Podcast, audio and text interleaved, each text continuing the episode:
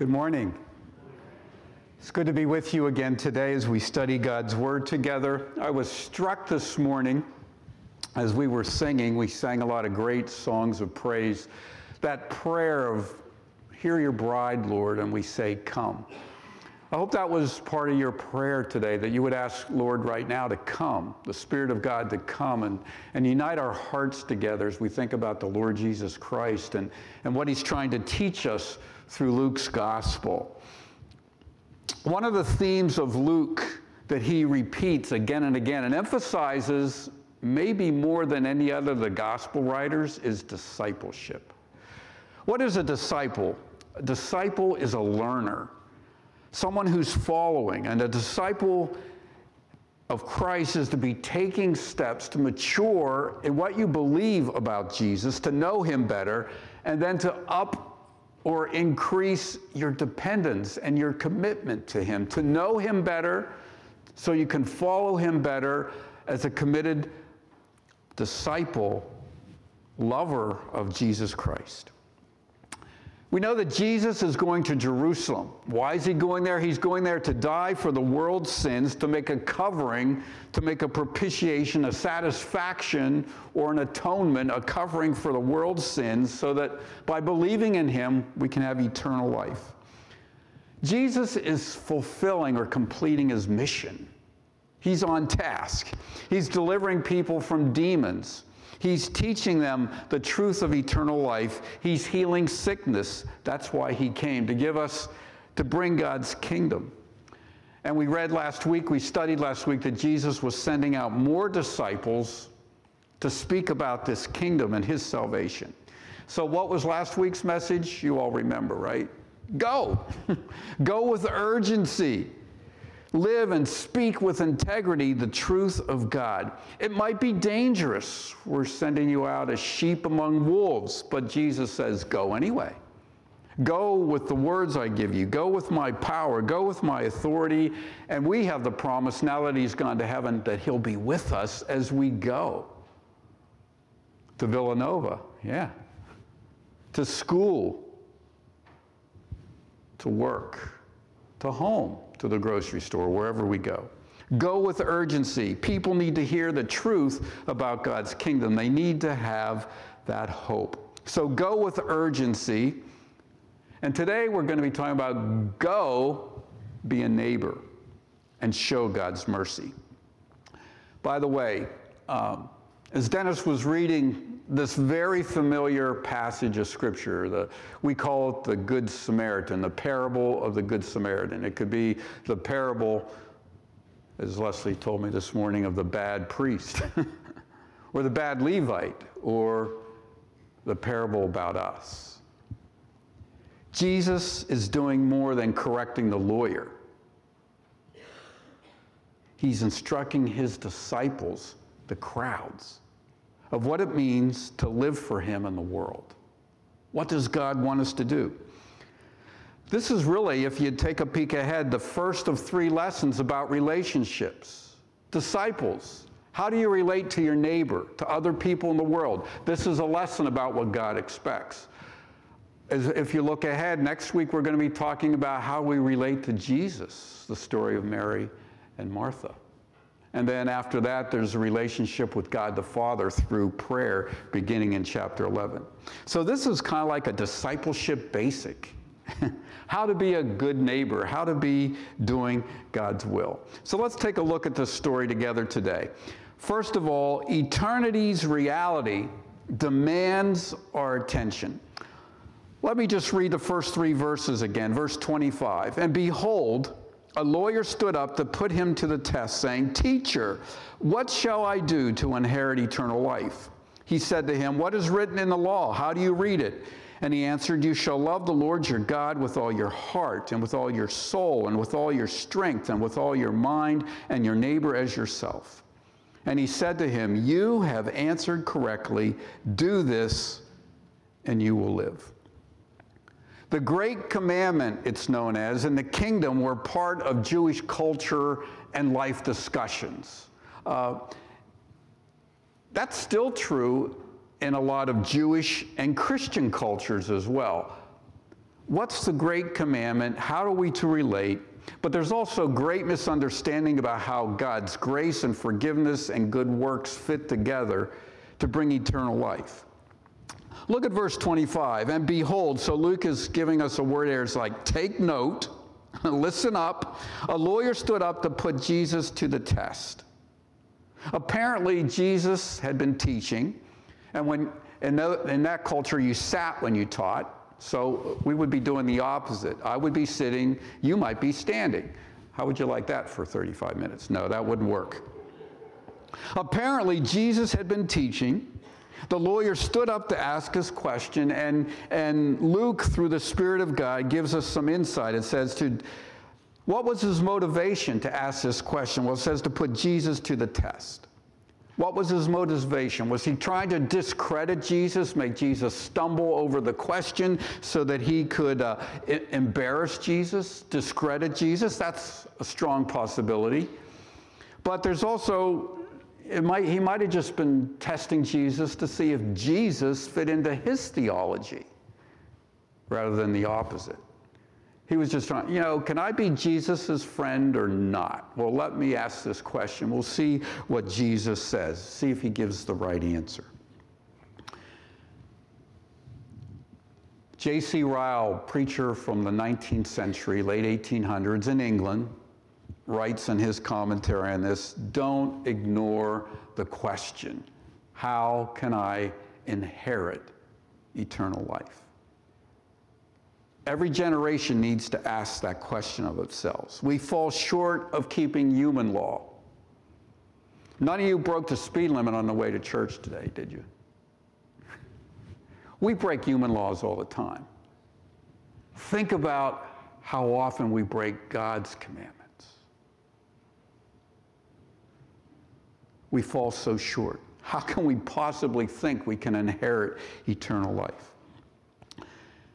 Few take time to find the answer to this most important question for life How can I inherit eternal life?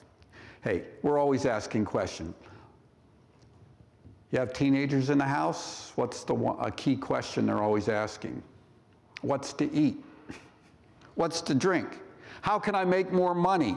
How can I enjoy life more? Are there any good movies showing? Who are the Eagles playing next week? Where should I invest my money for retirement? We're always asking questions, and some of them are very important. What's the weather for today? Sometimes that's an important question to ask. It, it changes how you dress. But don't ever ignore the most important question in life how can I be sure to have eternal life? How do I inherit eternal life? Ask the question, pursue the answer, live with eternity in mind, and make sure your friends and other people that you know and care about, and maybe some people you don't care about too much, but f- confront them with the question or bring up the conversation to talk about eternity. God's word does answer the question how do I gain eternal life? Do you know the answer? Can you explain it? To someone else. Jesus turned this lawyer's heart to God's word. Where in God's word does it tell us how to live in God's kingdom? And by the way, if you have an inclination toward teaching, and even if you don't, note what Jesus does. This is a teaching technique. He asks the lawyer to answer his own question. Well, how do you read it? How do you see it? You're asking me the question, but I want to know what you're thinking. You tell me what you're thinking. So he turned the lawyer's attention to God's word and he asked him to think about his own question. Do you know where these verses are found? Love the Lord your God with all your heart. That's in Deuteronomy chapter 6, by the way, verses 4 through 6. It's known as the Shema, which just is a Hebrew word that means listen or hear. And that's how it begins to read. Deuteronomy chapter 6. It reads like this Hear, O Israel, listen up. The Lord your God is one. You shall love the Lord your God with all your heart, with all your soul, and with all your might. And these words that I command you today shall be on your heart. Love your neighbor as yourself is found in Leviticus chapter 19. It's really on a whole section, verses 9 through 18, about how to take care of your neighbor. I won't take time to look at it today, but you look at Leviticus chapter uh, 19, verses 9 through 18. There's a whole list of ways to love your neighbor as yourself that God gave commandments to the Israelites. So Jesus' words created tension. Do you want eternal life? And we answer how? Yes, yeah.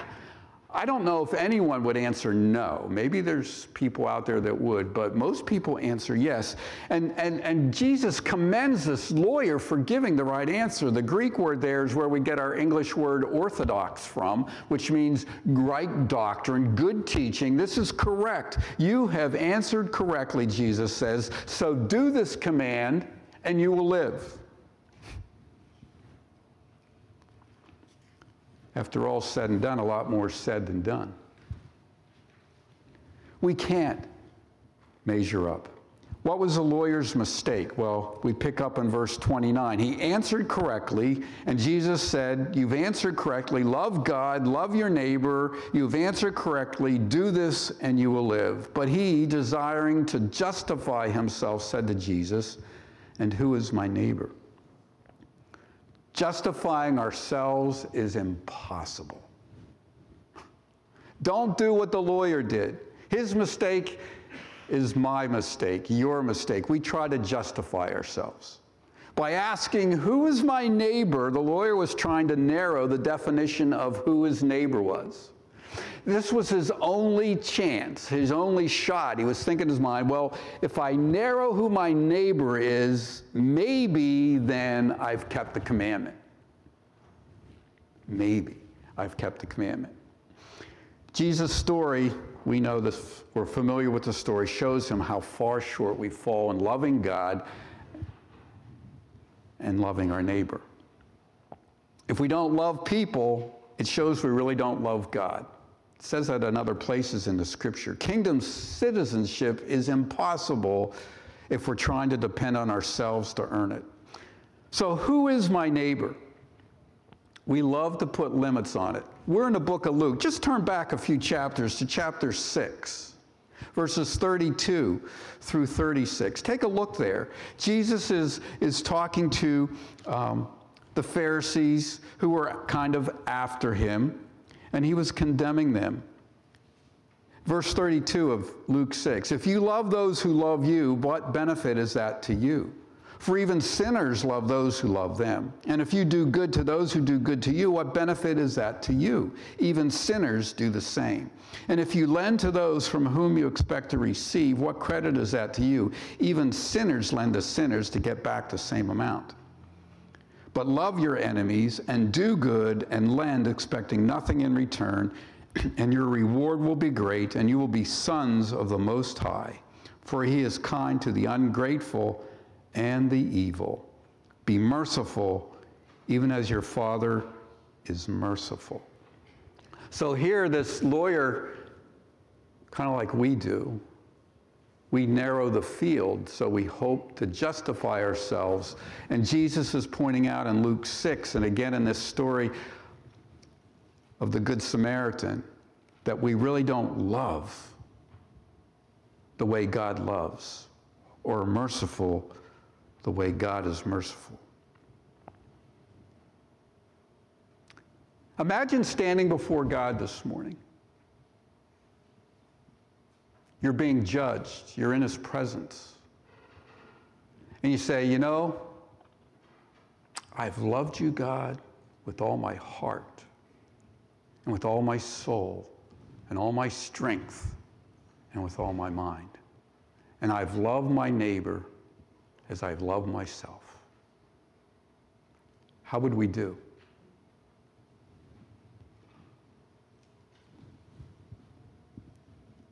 We can't. We can't justify ourselves in God's presence, but you know who does justify us?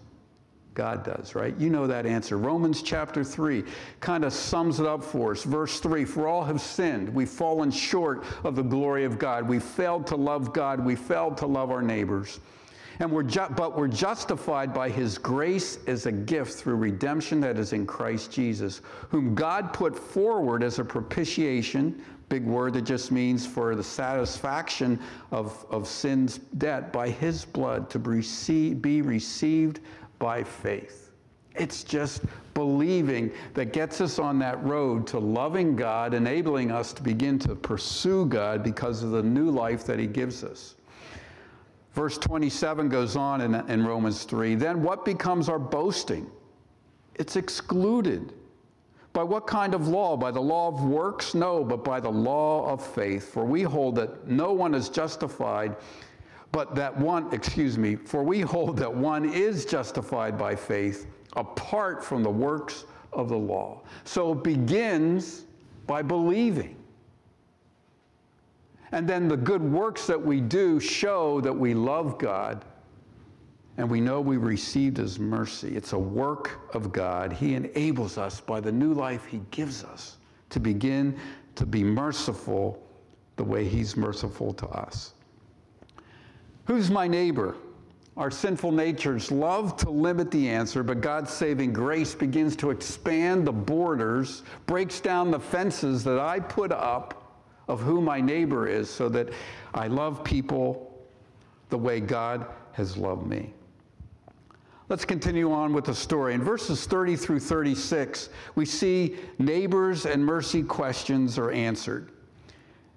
Now, I wanted to point out that 1 John chapter 3 kind of fleshes out the story of the Good Samaritan. Listen, it's up on the screen. But if anyone has the world's goods and sees his brother in need, yet closes his heart against him, how does God's love abide in him? Little children, let us not love in word or talk, but in deed and in truth. So, that truth that Jesus is teaching in the Good Samaritan about being merciful is John teaches in his first letter. Who deserves our mercy? This parable is about how we neglect loving mercy. Who deserves God's mercy? Ask that question. Who deserves God's mercy? No one really does, except that God is gracious and good. We don't deserve it, but He gives it to us as a gift. And when we think about that, so who deserves my mercy? It should expand the borders, my limitations. Well, if God is merciful to the just and the unjust, it rains on them all, then how can I withhold mercy when God does not? We all have prejudices against people that we have little desire to be gracious to. Who came to your mind? Who is that person or persons, a group of people, that you really won't go out of your way to be merciful to. If this person was there, you'd be glad to be merciful to them, but if that person's uh, not so fast, right? Why is that? Because we are sinful and selfish and prejudiced. Let's not deny it. I dare you to ask God, the Spirit, to reveal who those people are if you're not aware of them already, to be honest about it, to ask the Lord to help you expand the borders of your mercy. I have up on the screen Psalm 103. Just go there often when you're feeling like you failed to be merciful and remind yourself how merciful God's been to you. Listen to these verses. Bless the Lord, O my soul, and forget not all his benefits, who forgives all your iniquity, who heals all your diseases, who redeems your life from the pit, who crowns you with steadfast love and mercy, who satisfies you with good so that your youth is renewed like the eagles. The Lord works righteousness and justice for all who are oppressed. He made known his ways to Moses, his acts to the people of Israel. The Lord is merciful and gracious slow to anger and abounding in steadfast love. He will not always chide, nor will he keep his anger forever. He does not deal with us according to our sins, nor repay us according to our iniquities. Review it again and again, and remember who we are.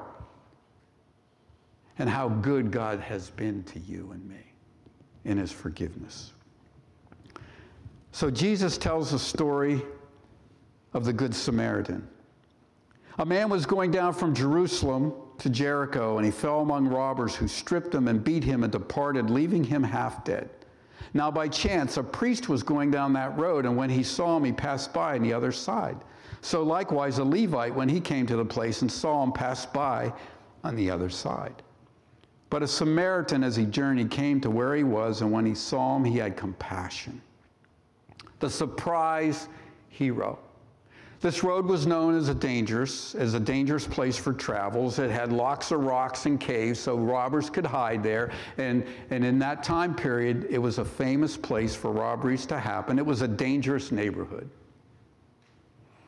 Both the priest and the Levite had temple duties. They served in the Lord's temple, and there were rules about touching unclean people or half dead people that if you did that, you couldn't serve in God's temple until you went through ritual cleansing. But we notice that they're on the way down from Jerusalem. They're going to Jericho. So I tell you what, their temple duties were over. So they couldn't use that as an excuse. Oh, I'm a priest. If I, if I help this guy, I've got to go through cleansing and I won't be able to do my priestly duty. That had nothing to do with it. They were going away from the temple, their duties were done. So there wasn't any issue of becoming ceremonially unclean. It was just an inconvenience. And it would be the same for any Jewish person if they helped that person. They would have to do some ceremonial un, uh, processes if this person was dead. I go back to 1 John chapter 3. If anyone has the world's goods and sees his brother in need, yet closes his heart against him. And that's what exactly happened here. The priest and the Levite saw the need, but their heart was hard.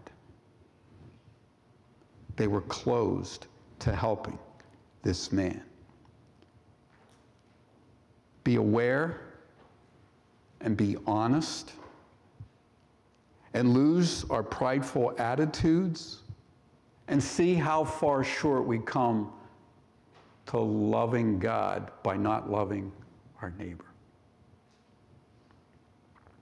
And Jesus is telling this story to draw his audience in, and he draws us in. Who would come by next? That, that question's coming up in our mind. Will they do anything different? What would I do if, if that was me? Ever notice how Jesus likes to, God likes to do things in threes a lot of times? You know, the lost sheep, the lost coin, the lost son. Here's another trio of, of things. There's a lot of those in Scripture. What would the Jewish audience be thinking? Uh, we can only guess, but it seems Jesus was leaning toward an anti pastor, church leader, clerical people, right? Like, it seemed like he was kind of angry at them because they were passing by. Maybe the Jewish audience would be thinking, well, maybe it would be like a normal Jewish man or a normal Jewish woman or maybe a, a, a, Jewish child or maybe they would be thinking maybe one of Jesus's disciples would be the next one who would come by and they would do the right thing. So when Jesus said the word Samaritan, and if you're familiar, Jews and Samaritans kind of had a hate relationship. Neither of the parties, groups of people liked each other. So that would have been like devastating to that Jewish audience. That would have been like, I can't believe. Why didn't Jesus use a nice Jewish person? Why did he have to pick a Samaritan? Couldn't he pick a better good guy? If you're familiar with the book of Habakkuk, he asked the same question. A prophet asked God, he, you know, God was going to use the Babylonians to, to correct the Israelites, to, to correct Judah. And, and Habakkuk's like, this has got to be a mistake, God. I mean, they're such wicked people. Can't you use somebody better, like a little less unrighteous than them? Jesus, why Samaritan? Not, why not one of God's people, a nice Israelite, to be the hero? Have a question for you. Ooh.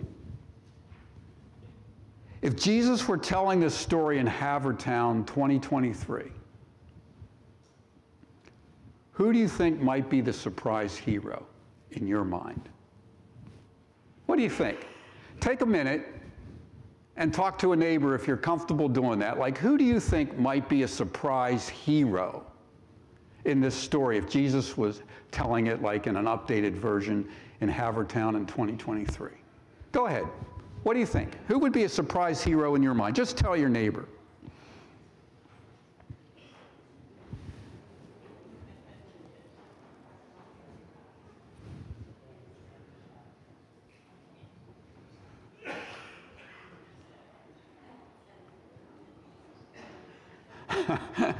I see that. Everybody's pointing at somebody else. You'd be the surprise hero, yeah.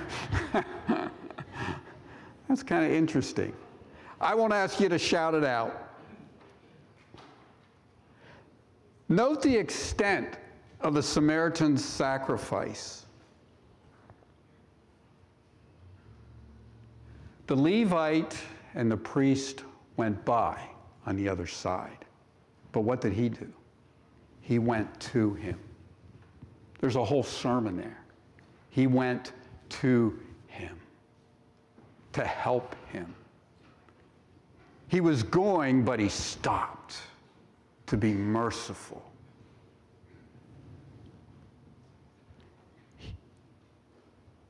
His oil and his wine was used for treatment. He put him on his animal.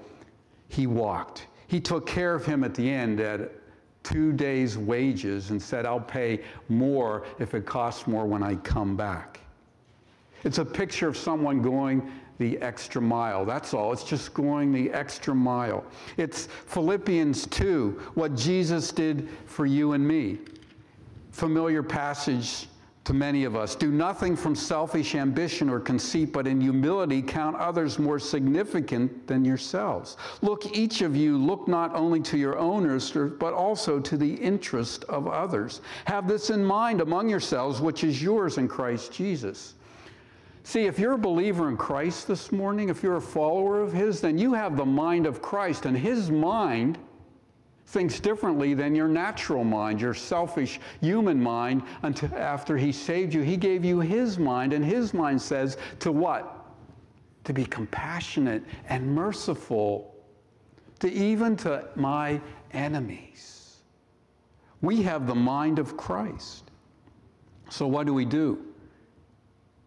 Have this mind among yourselves, which is yours in Christ Jesus, who though he was in the form of God, did not count equality with God a thing to be grasped, but he emptied himself and he served others.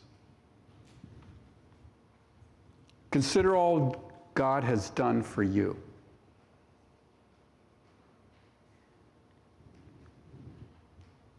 And how far short I come to loving God the way he loves me how far short we come to loving one another or our friends or our enemies the way God loves us. And our prayer should be, Lord, change us, save us from ourselves, change our hearts, oh God, so we're more like you. So God gives an answer. Look at verses 36 and 37. After Jesus finishes the story, and the next day took two denarii, the Samaritan did. Take care of him. Whatever you spend, I will repay you when I come back. Which of these three, Jesus asked, do you think proved to be a neighbor to the man who fell among the robbers? Well, Jesus, again, teaching technique, asks a question. So the man is answering it himself. It was an obvious answer, the one who showed him mercy. And Jesus said to him, You go and do likewise. You know, Jesus actually changes the question. It's not who's my neighbor, but am I being a neighbor? That's the question we need to concern ourselves with, not who is my neighbor. What's the answer to that? Everyone I see that has a need that I, that I can have an answer to, or I have the moment and the, the wherewithal to help. So that's an obvious truth that's just there. Everyone's my neighbor that I come in contact with along the way in some form or fashion. But the question is, am I being a neighbor?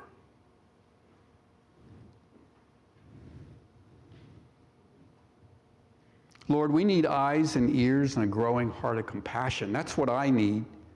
And I need it from God because I can't bring it up from within myself to love people the way I love myself.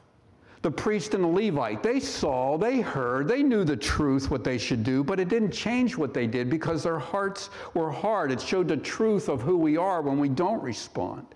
It matters what we do with what we see and with what we hear. Only the Samaritan, yeah, the Samaritan, the one who didn't maybe believe exactly right, but he had the heart of compassion. He actually was loving God. Are you a part of Jesus' family?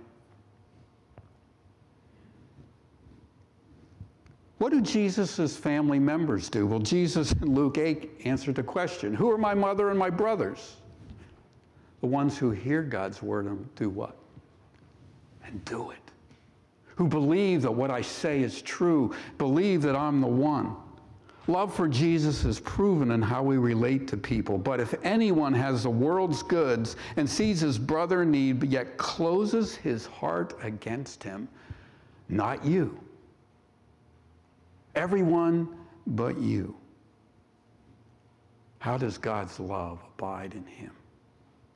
Let us not love in word or talk, but in deed and in truth. If inheriting eternal life was up to our obedience, up to our kindness, no one on earth would ever receive eternal life. But Jesus came to make a way for us to have eternal life. In John chapter 1, the Apostle John makes clear how we can have eternal life. Speaking of Jesus, he says, the Word of God, He was in the world, and the world was made through Him, yet the world did not know Him. He came to His own and his own people did not receive him, but to all who did receive him, who believed in his name, he gave the right to become children of God, who were born not of blood, nor of the will of the flesh, nor the will of man, but born of God. Jesus is teaching us the truth about eternal life. Believe on the Christ, God the Son, the Savior. Receive eternal life and then go be a neighbor. It's not who is my neighbor, but am I be, being a good neighbor? Last week, Jesus said, Go and make disciples. Go and tell about God's kingdom salvation that comes through belief in me. This week, Jesus is commanding us to go and be a neighbor. Go and show mercy the way God has shown mercy to you. Go and show mercy like the Samaritan. Let's pray. Lord God, change our hearts so we see and hear and love the more and more the way you love us with unending compassion and patience. Lord, we need your power to help us to do this. Holy Spirit, so move in our eyes and our ears and our, our minds to see, to trust you, to obey you, to love the way you love us. Make us good neighbors. Lord, we know it's only possible by believing in you, by you giving us new life and hope. So do that work in your church for your honor and glory, even as we serve you this week, wherever we are. We pray this all in Jesus' name. Amen.